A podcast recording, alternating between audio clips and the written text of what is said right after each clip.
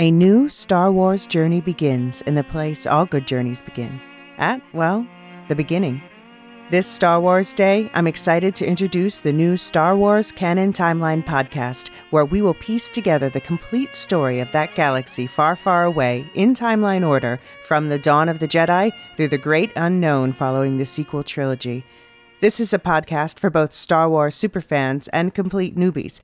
Listen to the short intro episode now to hear how it works and what to expect over the coming weeks as we set the stage for the new television series The Acolyte, which we will be covering with weekly breakdowns. Subscribe to the Star Wars Canon Timeline podcast wherever you listen to take part in one of the most epic and expansive stories ever told, following all the twists and turns from start to finish. May the 4th be with you all month and beyond.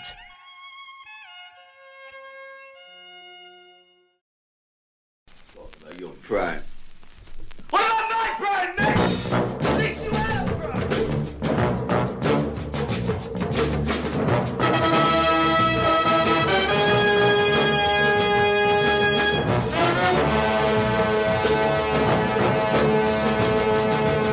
Welcome to Cocoons of Horror, the podcast that revisits classic horror films and other pulp fiction.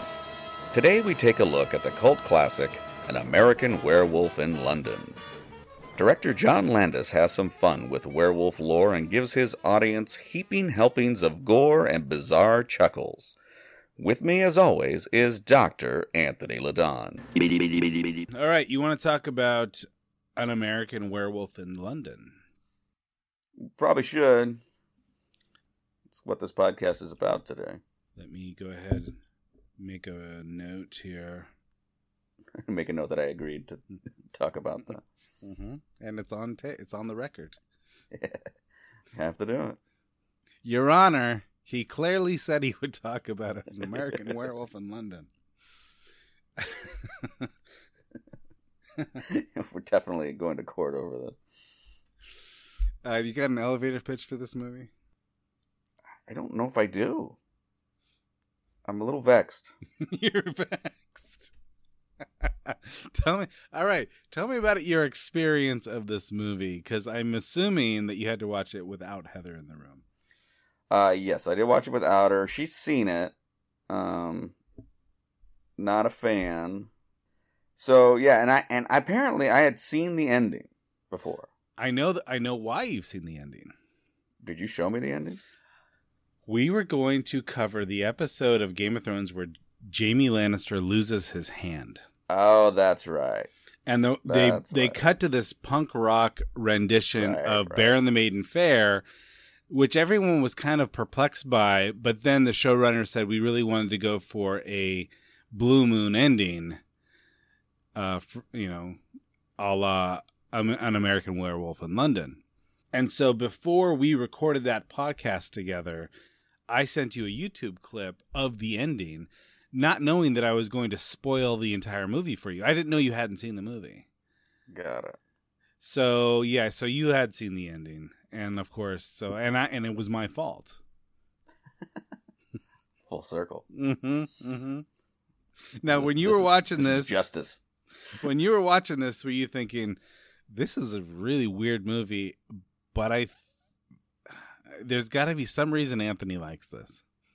Yeah, well, it's a cult classic, right? I mean, yeah, it definitely has a following. It's definitely well regarded. It's an interesting one for me to watch, knowing you like it, because for all the discussions we've had about your lack of experience or lack of appreciation of horror, mm-hmm.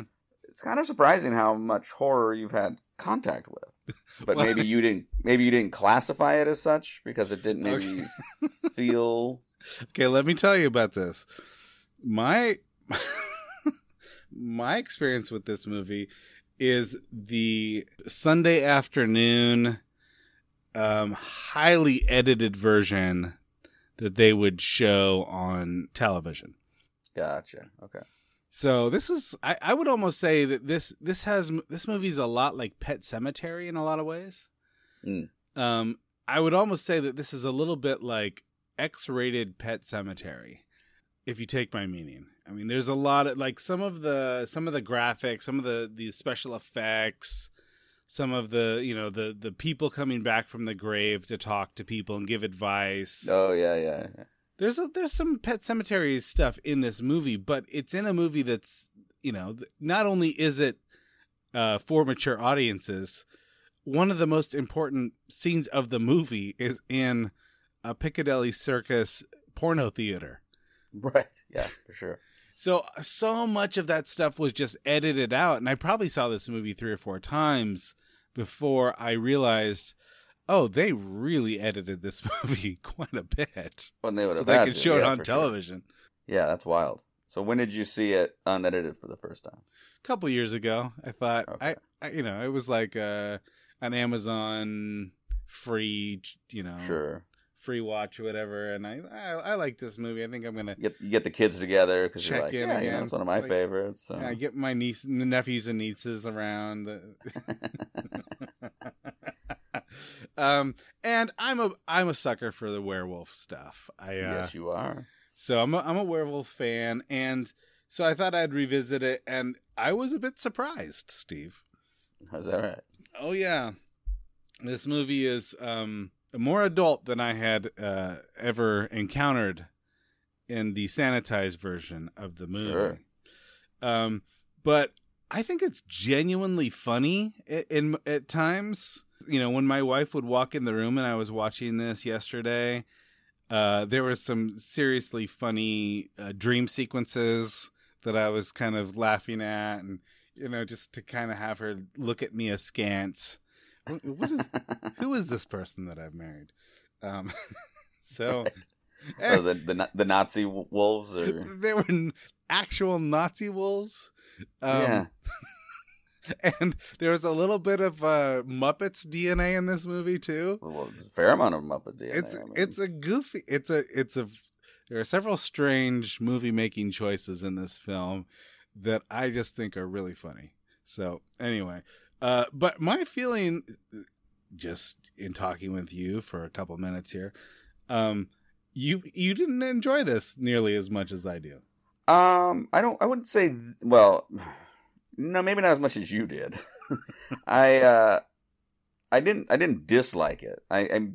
I'm still sort of processing, because again, it's one of these things when you encounter a cult classic late, your viewing process is a bit different, right? I mean, the experience is a bit different. It's not like, I mean, obviously this came out in 1981. Mm-hmm. I did not watch in 1981, and it's one of these where it has a reputation. I've mentioned this before when we watched The Fly. I used to get those, like, I think they're like their Fangoria trading cards. Yeah, sure. So I would get, you know, it would always be like stills from various horror films, especially if it was considered pretty good, like, you know, gore makeup. That's the whole point, right? I mean, you're not going to have a moment of dialogue, you know. But so I had seen these images, but I kind of forgot what they were from. And I remember as a young, you know, probably like a teenager or whatever, having them. The images that I would have would be of course, like some of the metamorphosis, and there would be the Nazi wolves. And they had trading cards for the Nazi wolves? Yeah, and then and then of course images of Griffin Dunne in various levels of decay. so I remember just going, I thought it's a movie about a guy who turns into a werewolf, but I'm like, but clearly there's something else. Right? Yeah, this is not your garden variety werewolf movie. Right, so I went through, you know, so whenever that was, maybe I was like 13 or so. So up until now, not really knowing what any of those sequences had to do with anything. Sure. Now that I've seen it, I'm not sure that I'm totally at ease with whatever. I mean, so my I'm guessing, you know, I'm again, since I'm fresh off watching it and I haven't had a chance to really analyze it. This is sort of like the fever dreams that go along with lycanthropy, is what I'm guessing, right? Well, not just that. They're very they're specific to a Jewish sensibility, right? Mm-hmm. So, I mean, it's very clear that what's his name? David, right? David, yeah. David Kessler. Well, we learn he's Jewish pretty early. We learn he's Jewish because the nurses checked. They've checked him out. They checked him out. We find out it's a common practice now, but in England. In England, it's like there's things that are relatively foreign to them. It's dentistry and circumcision. Yeah, no, I did my PhD in Northern England, and even then, if we had friends who were pregnant having a boy and they wanted him circumcised, and in order to do it, they had to go find a rabbi to do it because the hospitals will not do that for you. So anyway, yeah. So it was very clear that he's Jewish, and so when he goes through the psychological process, and they use the dream states to do this, where he's sort of becoming more wolf-like, right? He's going to process that through these Nazi dreams, mm-hmm. but they are also going to include, like, you know, the Muppets and. right yeah, and sure. So I don't know, I mean, I thought that those were delightful. It wasn't like I'm like, this is entertaining for sure, but it was like it was so odd, right? So they have to, like, I'm thinking, you know, director John Landis has to do all these things, has to make all these. He conceives them, and it's like, you got to put it in the budget and all this stuff. I'm like, so this is considered fairly important to him, but then I'm like, is this important in terms of the storytelling, or is this like part of the effect that he think would be pretty rad? Like, it's hard to tell. Right. I mean, and again, it doesn't matter. I mean, like, when you're dealing with horror, like, kind of the rad effect is sort of sometimes the goal. Well, here's what that does for me anyway. He goes through these series of these dreams that are so over the top that they're comical, right? Mm-hmm. And he has these series of dreams where it's like it's like a dream within a dream, and he wakes up, and then, you know, you're a little bit of a jump scare with Alex getting stabbed when he thinks he woke up from his dream, but he didn't. So then it makes you not sure if the guy that's giving him his food is also part of the dream. Yeah, you don't know what's a dream and what's real. And so when his old friend Jack shows up, you're kind of prepared for something weird to happen, but you're not sure quite what you're seeing. Right, and you don't know. And your assumption being this is all part of that dream state, but then it reveals itself later that he's in limbo. And then on top of that, it's like, I thought that this show was going to be sort of really B-movie horror, and I was kind of laughing at the special effects prior to this. Mm-hmm. But when Jack shows up and his face is just falling off, right? Immediately, I'm thinking, oh my gosh, this is a different level. They've taken this to a different level, and so I'm experiencing this. This is landing for me emotionally differently than the previous scenes. And so they're almost preparing you for that experience, but they actually pull it off in such a way where you're not quite prepared for just a calm zombie who's walking the earth with limbo, you know? Yeah. He's not an over-the-top zombie. He's actually making a little bit of sense. A little bit of a Jiminy Cricket. But he's the only one in the room that is telling them, that, look, you're not crazy. It really was a werewolf. You remember it was a wolf. And this is what's going to happen. Now I'm going to have to walk the earth in limbo in varying states of decay until you kill yourself. Yeah. And for me, that's the horror of the whole movie. For me, it's like, it's not about the wolf killing people. They don't even show that most of the time. Right. The horror of the movie is the loved one who's going to convince you to kill yourself. Yeah, no, and that was you know, and again, so many different takes on werewolves and werewolf lore as we've seen in some of the movie, you know, like, you know, classics like Monster Squad and Teen Wolf. You know, and even in Monster Squad, I think it follows that same notion of... This is where every horror fan should start for werewolf. For werewolf aficionados, at least start with Teen Wolf, Monster Squad. All right, sorry, continue. Well, so like in Teen Wolf, obviously there's advantages, right? It's more of a blessing than a curse. You know, you can break dance on cue. I mean, you can surf on a van. And all these, yeah, I mean, all those things. Like, yeah, dude, sign me up.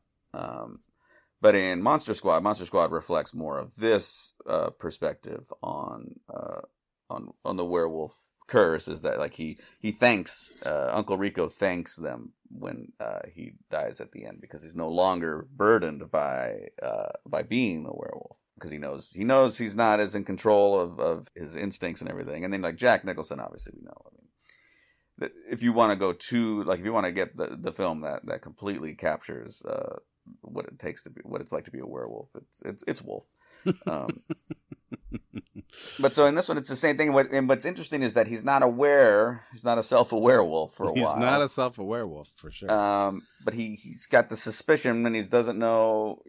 So like things are getting pieced together. It's an interesting, it's not a very long movie. Wait, hold on a second. Can I pause you for a minute? Uh-huh. Didn't you have a joke about the self-aware wolf? Yes. Was it your joke or a friend's joke? It was my joke. And can you tell me it again? I go, it's my impression of a self-aware wolf. Lock up the chickens. It's happening again. I remember the punchline differently. I work on it. I like the joke. It's really elegant. It's but it's that beat between that makes it funny. I forgot what we were talking about. We were talking about so he's learning that he's a werewolf, you know, sort of through these fever dreams, through trying to piece together what's going on, and then his friend, you know, in limbo basically spells it out for him. So that's kind of a fun way to get the plot moving, right? To get the story going. You have just sort of like you said, a mellow zombie. You know, I think it's important too that for their friendship, even though he's in limbo, like he didn't kill his friend. You know, his friend got killed by another werewolf, and then now he's, you know, he was sort of. But now he's going to be cursed to walk the earth in limbo until they stop the bloodline, which is kind of an interesting thing, right? So I mean, here's his friend in limbo, basically trying to kill him. You know, he can't do it, but he's like, you're going to have to kill yourself. It's I didn't do this, but I think that if you were to count the number of times that David Kessler is told to commit suicide, it's got to be more than a dozen. It's like, right. It's repetitive. It's over and over and over. And it's interesting to me because you've got this weird doctor character. So sort of a B plot here is that you got this doctor character who starts to want to explain David's condition in terms of psychology. He's like, look, it doesn't matter if he's a werewolf or not. The fact is that if his mental state is that he thinks he is going to become a wolf, he's dangerous. Right. And so that's what makes the doctor interested in the case. But the clever moment of the film is when you realize to be a werewolf is a psychological condition, because you've got these undead friends of yours walking around telling you over and over and over to kill yourself. So this, in other words, the curse is psychological as much as it is anything else. Right. Yeah. So exactly. I mean, it's there's really no peace. You can't even go to a porno theater without being told to kill himself. Can we talk about the movie that's on it? Right. Yeah. Let's talk about that for a second. All right. So, you know, things are happening that you would expect to happen in a dirty movie, right? Right. But every now and again, this couple's getting interrupted. Right. It's almost like that's the kink, is to be interrupted by a stranger, but then the stranger just apologizes and leaves. Yeah, just sort of like, oh, okay. Yeah, and I was trying to figure out if that was just played for laughs, if there's something part of the storytelling that goes along with that. I just laughed really hard this time when the guy walks in the room and says, "I told you never to do anything like this again." And then the other guy like, says, "You didn't tell me anything of the sort. Not you, her. I never remembered you before in my life." Oh, sorry. That's so weird. Such a weird thing. So anyway, I didn't recognize Frank Oz. Did you recognize Frank Oz? Was he the lawyer? He was the embassy guy who comes and says, right, yeah, you know, "I've arranged for, you know, you to, you know, whatever," and then he leaves and says, "These damn kids, they don't appreciate anything that you do." I know.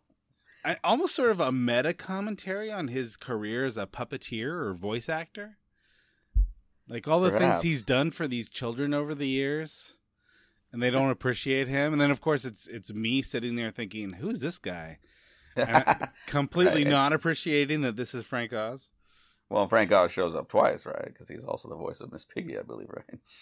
Right. Of course. I forgot that he was Miss Piggy. So, yeah, a little bit of Muppets DNA in this very odd cult classic. Right. Yeah.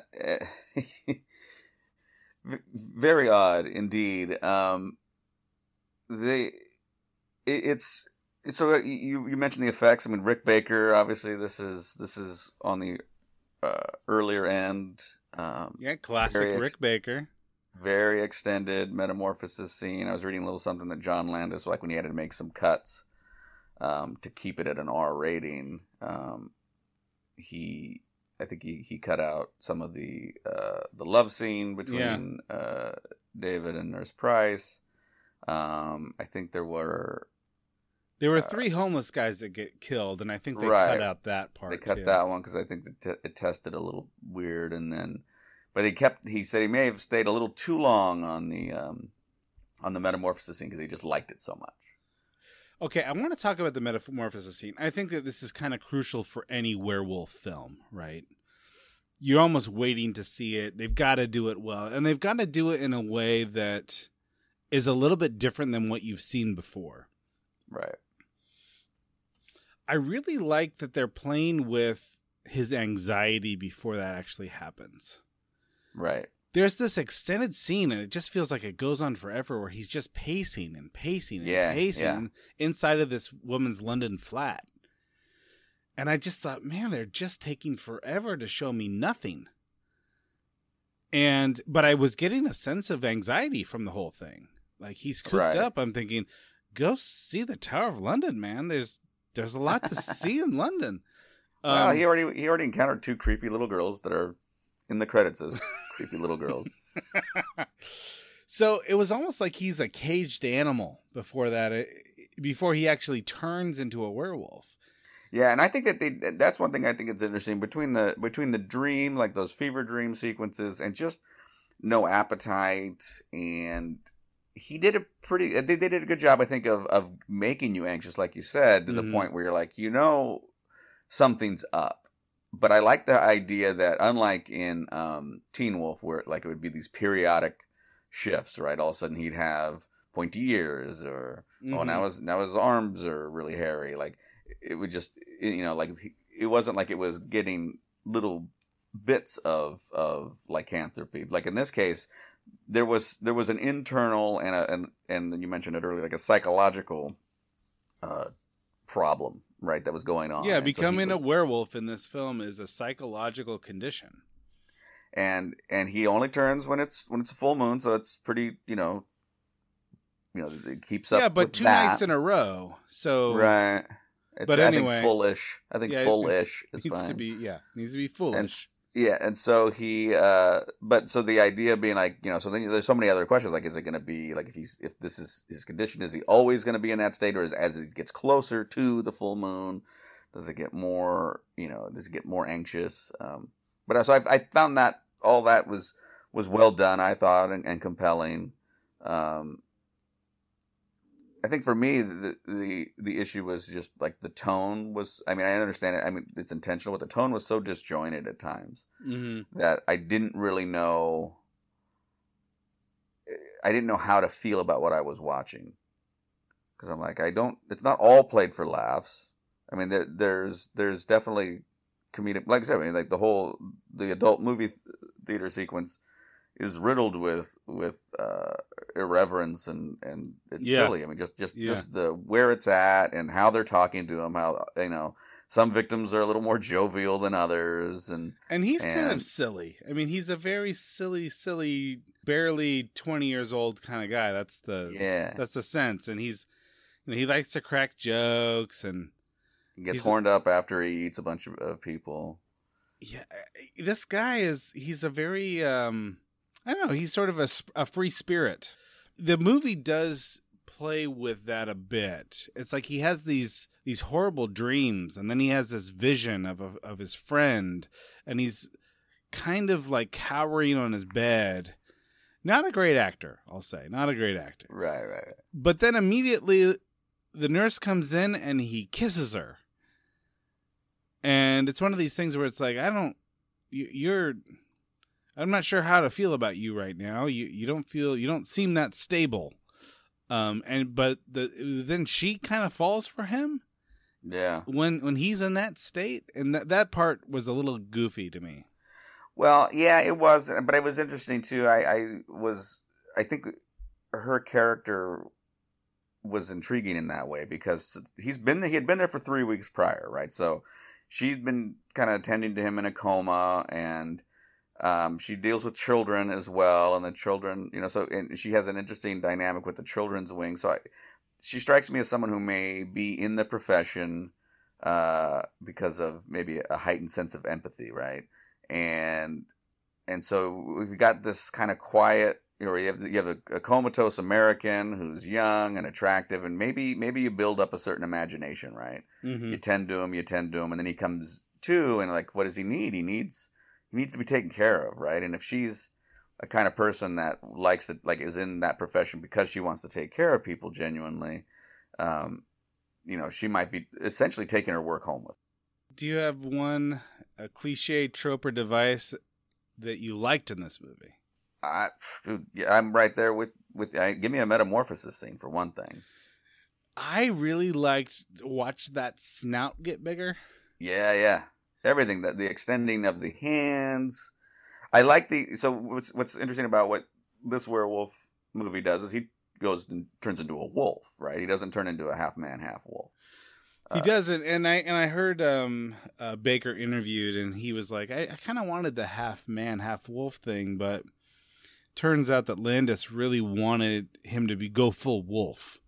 Yeah, and he's like, so I have this, I had a few dogs at home, and I modeled this after my Keeshond, because he does kind of see he's kind of low to the ground. He's sort of like half wolf, half Wolverine or something. Right. Yeah, it's definitely more of a kind of a nondescript beast. And I guess the way that they did it is they actually had a guy in a costume, and then they had someone behind him holding his legs up like he's doing the wheelbarrow. Oh, gotcha. American wheelbarrow in London. That's how they did it. It looked different. It looked different than you could do a few things, right? You could do the thing that they did on Jack, right?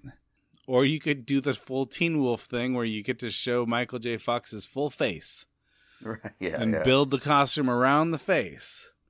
I like this. I like this one. I like it too, and I think it's important for the character because you wouldn't know that. Well, you wouldn't be compelled to believe that there's a werewolf if you saw that. You would just go, there's a wild animal loose. Mm-hmm. So when he turns back, there's almost no way to connect those two, right? Right. Yeah. So even for him, right? There's no eyewitnesses that would be able to point to that. Anybody that would look at the carnage would say, well, he couldn't have done that. You know what I mean? So I think there's something about that makes it even more psychologically maddening. And I think you see that when he's trying to, convince people that he's a werewolf. He's trying to convince everyone to to arrest him. And I think that that sequence also is an interesting one too, to go back to the concept of the psychological aspect of it is he's sort of being dismissed as being insane or just upset. And that's that's kind of a fascinating critique as well, right? Is how maybe that's how people deal with people going through PTSD or trauma, is to be a little bit more let's just get you home. Let's just, he kind of presents as like an asshole. He's just an American asshole in London, right? Right. And I think that's an important part of the whole concept, right? It's an American werewolf in London, and the idea being not only like, we don't want you here anyway. Oh, and you're a werewolf? Ugh. Like, he's an uncouth werewolf. And I think that plays up like in the beginning where you talk about, they do a really good job of, how we meet the two young men is they're schlepping around. Jack wants to go to Rome and he wants to go to the countryside, and they're the epitome of sort of the tourist, right?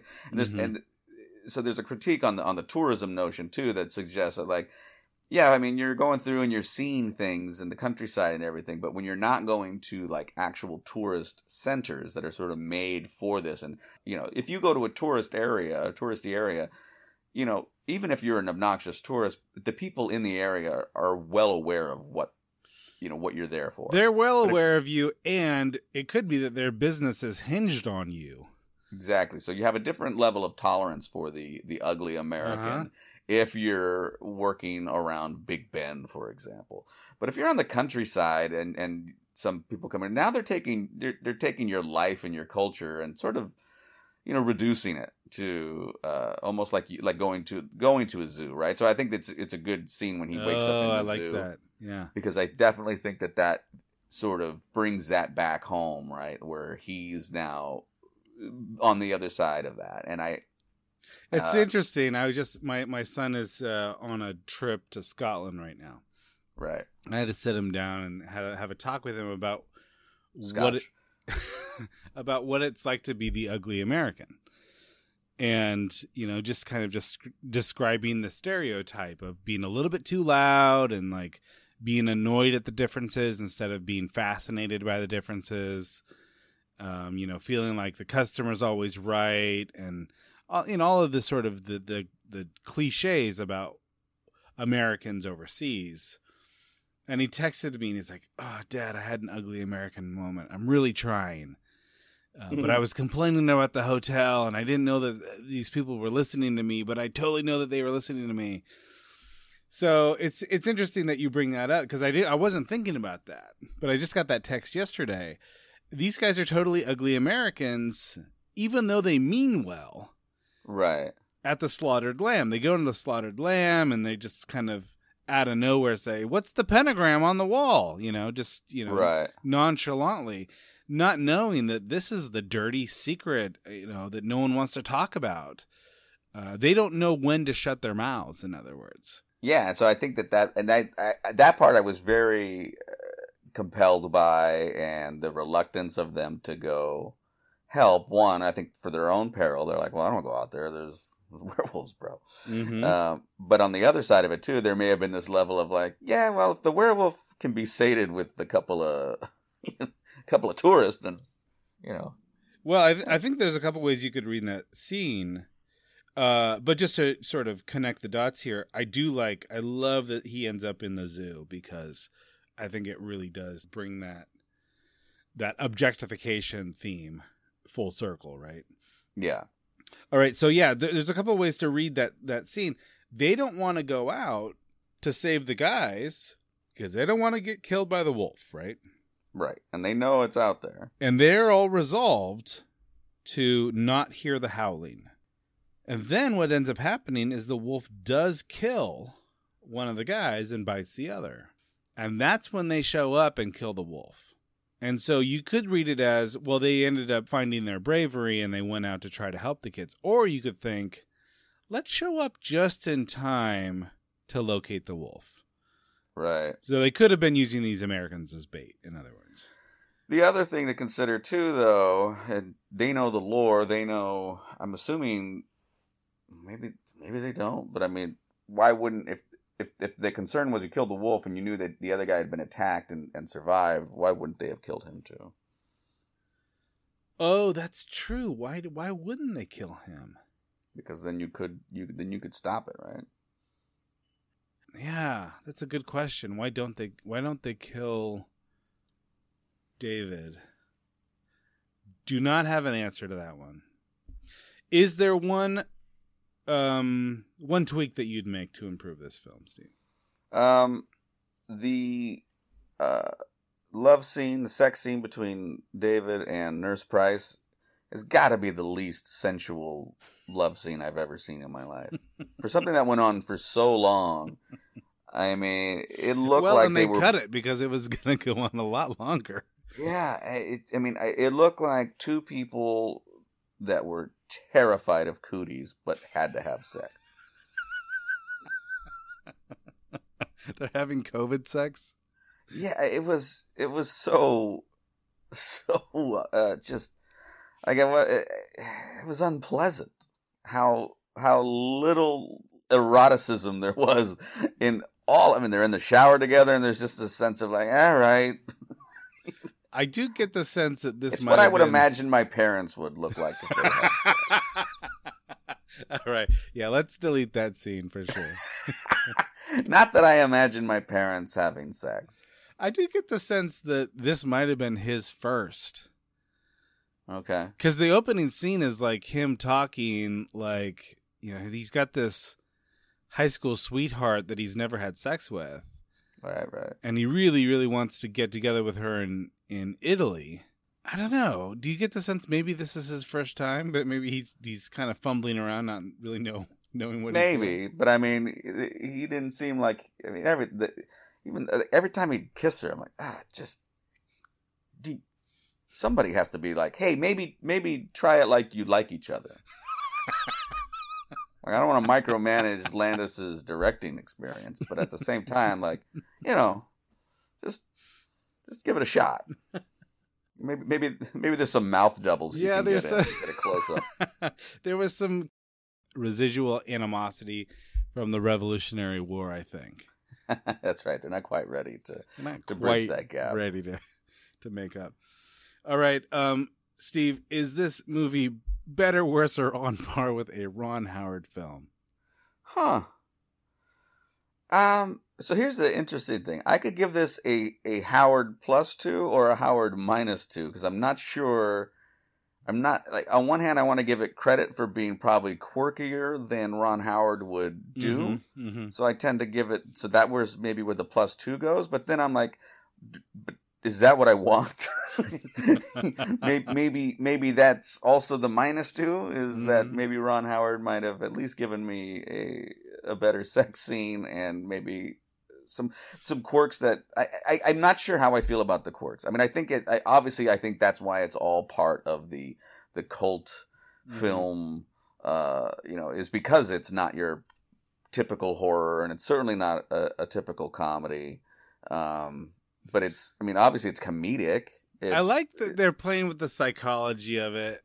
And I feel like that's unique. They are sort of playing with the old werewolf genre. But they're doing it in a way that, I don't know, it scratches my itches intellectually. Gotcha. So I'm going to say Howard +1 on this, but I have a feeling, Steve. I just have a feeling that if you watch this movie 10 more times, that you might come around on it. Yeah, I'm certainly not. I don't think it's a bad film. I think it's an interesting film. I think it's. I appreciate why it's a cult classic for sure. It's certainly watchable. I agree. I don't think David Naughton's a terribly good actor in this film because I think Griffin Dunne is way better. I think Griffin Dunne is. Well, I think he makes the film. If he doesn't nail that part, I don't like this film nearly as much. I do feel like that's the real horror in the film. Yeah. Well, and that's it. Yeah, and it is, because here's a guy who's just like, he's like, not only was I mauled and I'm dead, but I don't really get to have peace about it. And the only way I can really have peace is if I go and I kind of haunt my friend and convince him to kill himself.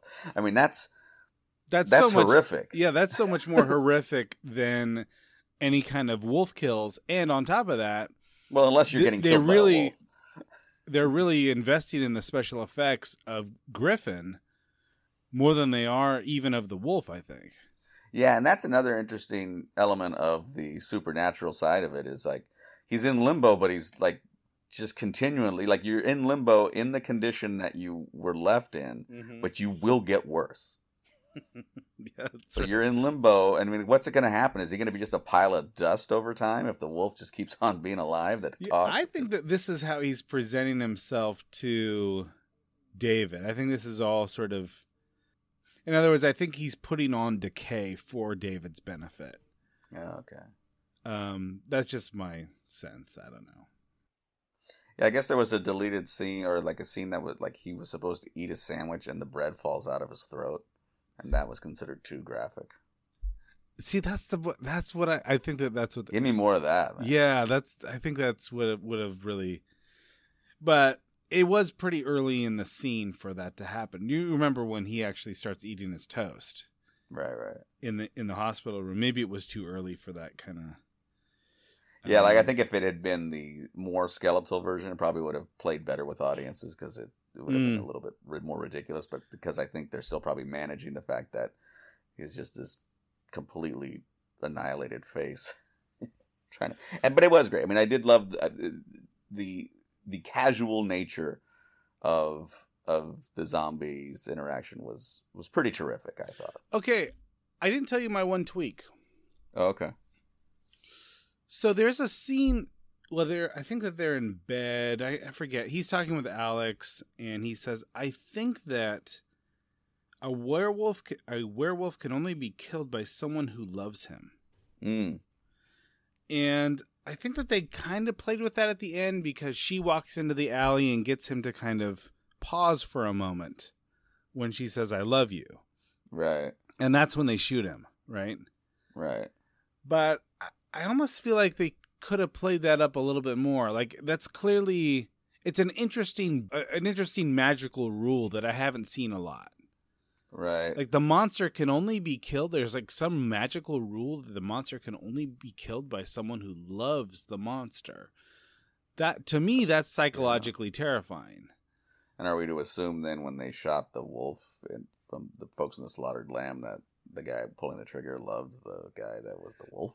I think that they knew him. I think he was like a town. Yeah. He used to be one of the townsmen. Right. I think that stands to reason. And so it could be that. So I felt like they introduced. It feels like they introduced something that they didn't really do anything with. Yeah, I would like to see that. I would, if you're going to remake this movie, which please do. You know, find someone to remake this movie. I won't. It won't lessen my appreciation of this movie if a remake fails. Let's just say. Right. But if you do remake the movie, I think that that's a great little hinge to swing on. The monster can only be killed by someone who loves the monster. I think that that's fascinating. Yeah, it's way more interesting than silver bullets. Yes, right. Is there a half the battle one to grow on for this film? I would say... pack a map, bring some snacks. Yeah, pack a sandwich. Yeah. Just be prepared. If guys. They tell you, if they very ominously warn you to stay on the road, stay on the road. Stay on the road. Yeah, yeah. Don't go veering off into a field. If for nothing else, ticks. Mm-hmm. If you're going to go to northern England, bring an umbrella, bring a sandwich, stay off the moors, beware the moon. Beware the moon, David. Yeah, no, I do feel like I wouldn't say this often, Steve, but I will say that I think this movie becomes more rewarding on a rewatch. Okay. I mean, I'm not opposed to it. It's like I said, it's not a long movie. I think the pacing's pretty decent. I actually think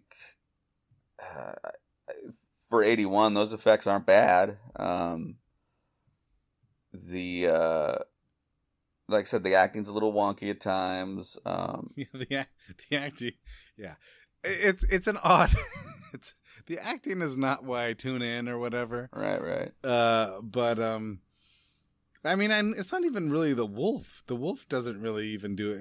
It's the idea. I feel like that they've got a really great entry point into this really old genre.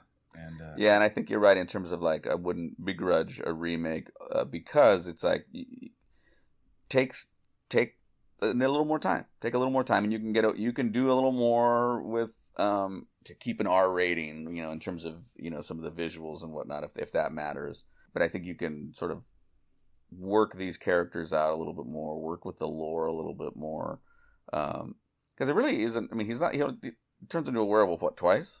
Yeah, I think we see him turn into a werewolf twice. That's right. Which is good, right? I mean, it's like I think that's probably plenty of time. You know, there's the build up. I mean, you could maybe even go with, you know, have there be not 2 full moons in a row somehow, but actually have it be another 3-week period where he's sort of maybe readjusting and maybe convinced that maybe he didn't do it. You know, you can play with that a little bit, and then he starts to go through that anxiety phase again, and that's, you know. He could be haunted even more, like, hey man, you're going to do this next month. You're going to do this in a week. Like, there could be a countdown to that kind of thing. Like, I think you could have some fun with that. All right. So let's say we do recast the remake. Mm-hmm. Who would you like to see as the wolf? We want to keep him in the sort of that early 20s. Yeah. I think you're going to want to keep it in the early 20s. Maybe. Give me Tom Holland. Tom Holland, interesting. Can Cuba Gooding Jr. play young 20s? Only as radio. Like, if it's like if it was a special needs werewolf, I don't think anyone's done that one. No, they have not. I wonder why. It's curious why that hasn't been done. Oh yeah, be very careful how you present this. Be self-aware. Yeah, this will be the self-aware wolf, right? I like that. Have you ever used self-aware wolf on stage? Yes. Has it worked? No.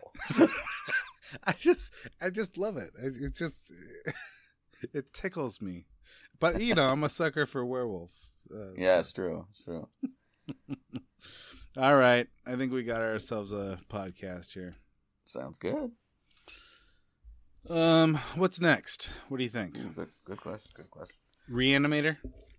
Yeah, let's do Reanimator. Huh? Let's keep with the oldies. All right, let's do Reanimator. Okay. Steve, we have some feedback on the iTunes rate and review feature, which we encourage. We like this. It helps us. Yes. This is from Monk Tested, Dalai Lama Approved. Finally, proof the universe does indeed dispense justice. This brings up an interesting question, Steve. I think I know your answer. Okay. But I'm going to try you anyway.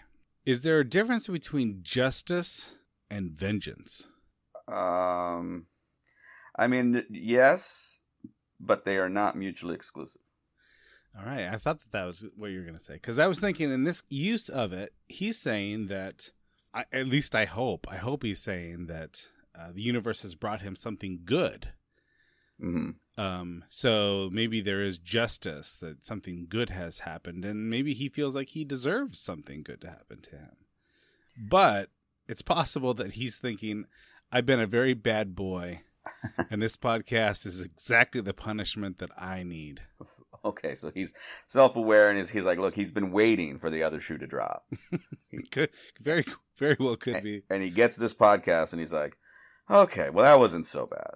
I mean, it's definitely a punishment.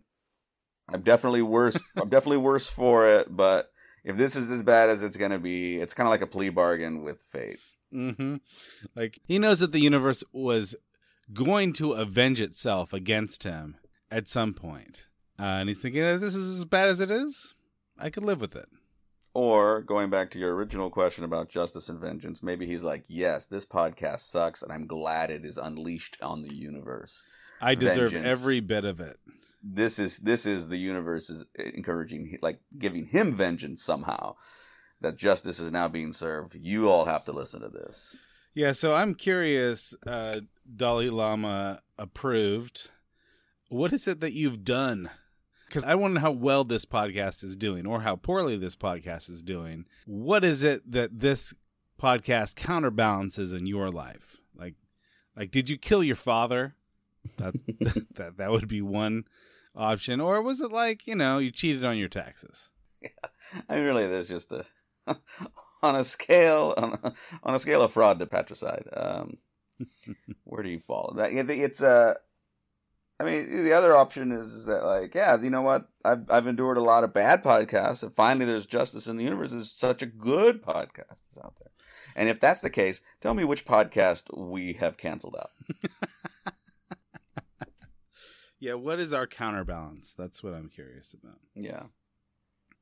So if you would like to write us an iTunes review, we would absolutely appreciate it, and I guarantee you it will be read. I don't feel like there's been one that we have not read. And if you've written one and we haven't read it, let us know. cocoonsofhorror@gmail.com, because I want to make sure that I, give everyone an equal voice in this segment of the podcast. Absolutely. Hey, real quick. Mm-hmm. Have you watched the Barry season finale yet? I have. Pretty amazing. It's quite a quirky show. It's quirky for sure. And, we've talked about, like movies like Butch Cassidy and the Sundance Kid merging genres or busting genres. I can't remember a show that was labeled a comedy that was able to pull this kind of drama out of its hat at the same time. Yeah. And it's just very complex too, right? I mean, it's like you really don't know sometimes you not only do you not know what's going to happen, you also kind of don't know what's going on. Well, and the other thing is you're never like lost, but I mean, at the same time, it's just like this unraveling of all the storylines it's like it never stops. Okay, so a little spoiler if you haven't watched Barry season finale yet, and end this now. But it was just so perfect. That final scene was so perfect because very, very rarely will a show give you all of the clues to map out the possible ending, but do it in such a way that it hides, conceals what that final reveal is going to be. It's perfect. It was perfect. It just, for me, it was like, of course, Mr. Cousineau is going to act his way to his own salvation. Right.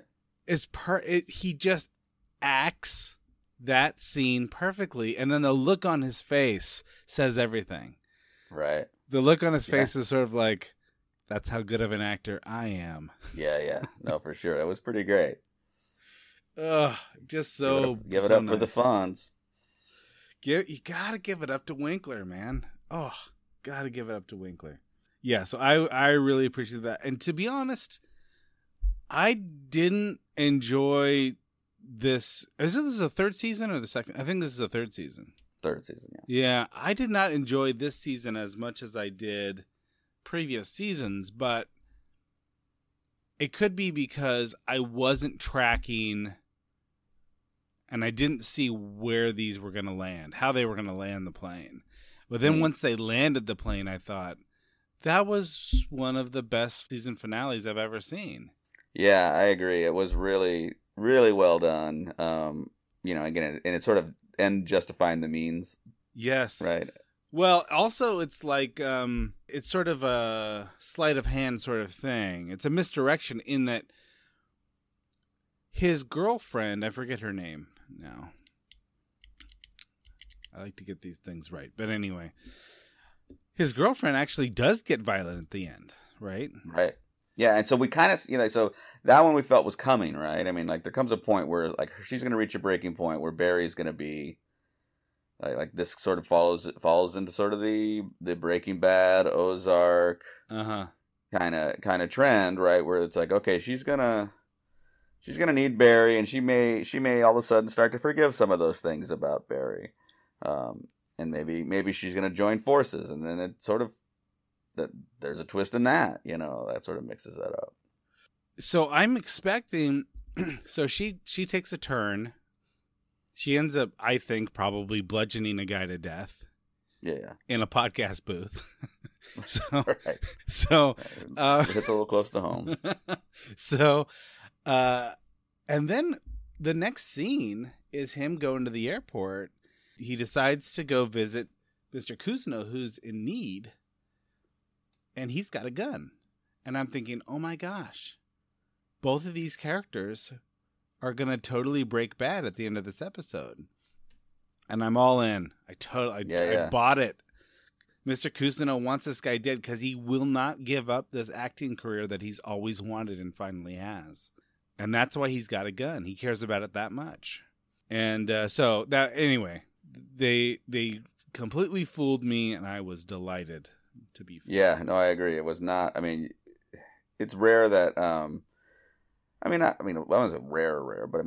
I didn't see it coming at all. Like, I mean, anything I thought was going to happen, it totally, pulled the rug out from underneath it. But it still worked. You know, it's like it wasn't just, it didn't just change for the sake of like, oh, we thought you were going to go here and now it's here. It's like, well, how do we get there? Like, no, it's all, like you said, it was all right there. All the, you know, all the clues. The funniest part of the entire season for me was when he was sitting down explaining to her the kinds of things he could do to drive. Oh, I know. To drive this other woman insane. What was it? It was like replace her dog. He was going to replace her dog. He was going to replace her furniture with slightly larger furniture so she thinks she's shrinking. That is so good. Oh my gosh! And just the way he delivers them, and that's the thing. It's the delivery. I mean, yes. Hader does such an incredible job because it's like it's clearly played for laughs, but at the same time, like he sells it in such a way where I'm like, this is part of how his brain works. he just lays it on the table like he's saying, all right, well, there's a few things that you could have on your sandwich, and here they are, and now you just choose which one you want. That's the delivery. I'm happy to go get it. I got all the ingredients. What a great! Like I said, the ride was a little rocky throughout the season, season 3, but the payoff at the end was really good. Yeah, I agree.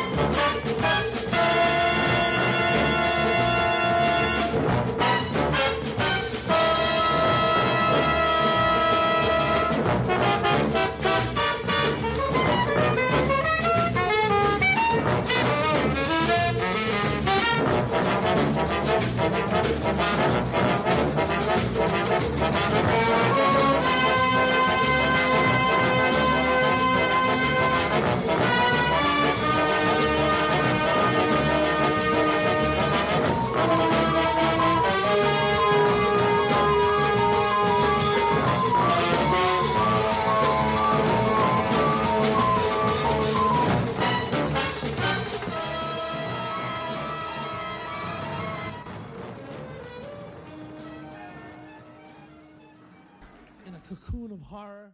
A new Star Wars journey begins in the place all good journeys begin. At, well, the beginning. This Star Wars Day, I'm excited to introduce the new Star Wars Canon Timeline podcast, where we will piece together the complete story of that galaxy far, far away, in timeline order, from the dawn of the Jedi through the great unknown following the sequel trilogy. This is a podcast for both Star Wars superfans and complete newbies. Listen to the short intro episode now to hear how it works and what to expect over the coming weeks as we set the stage for the new television series The Acolyte, which we will be covering with weekly breakdowns. Subscribe to the Star Wars Canon Timeline podcast wherever you listen to take part in one of the most epic and expansive stories ever told, following all the twists and turns from start to finish. May the 4th be with you all month and beyond.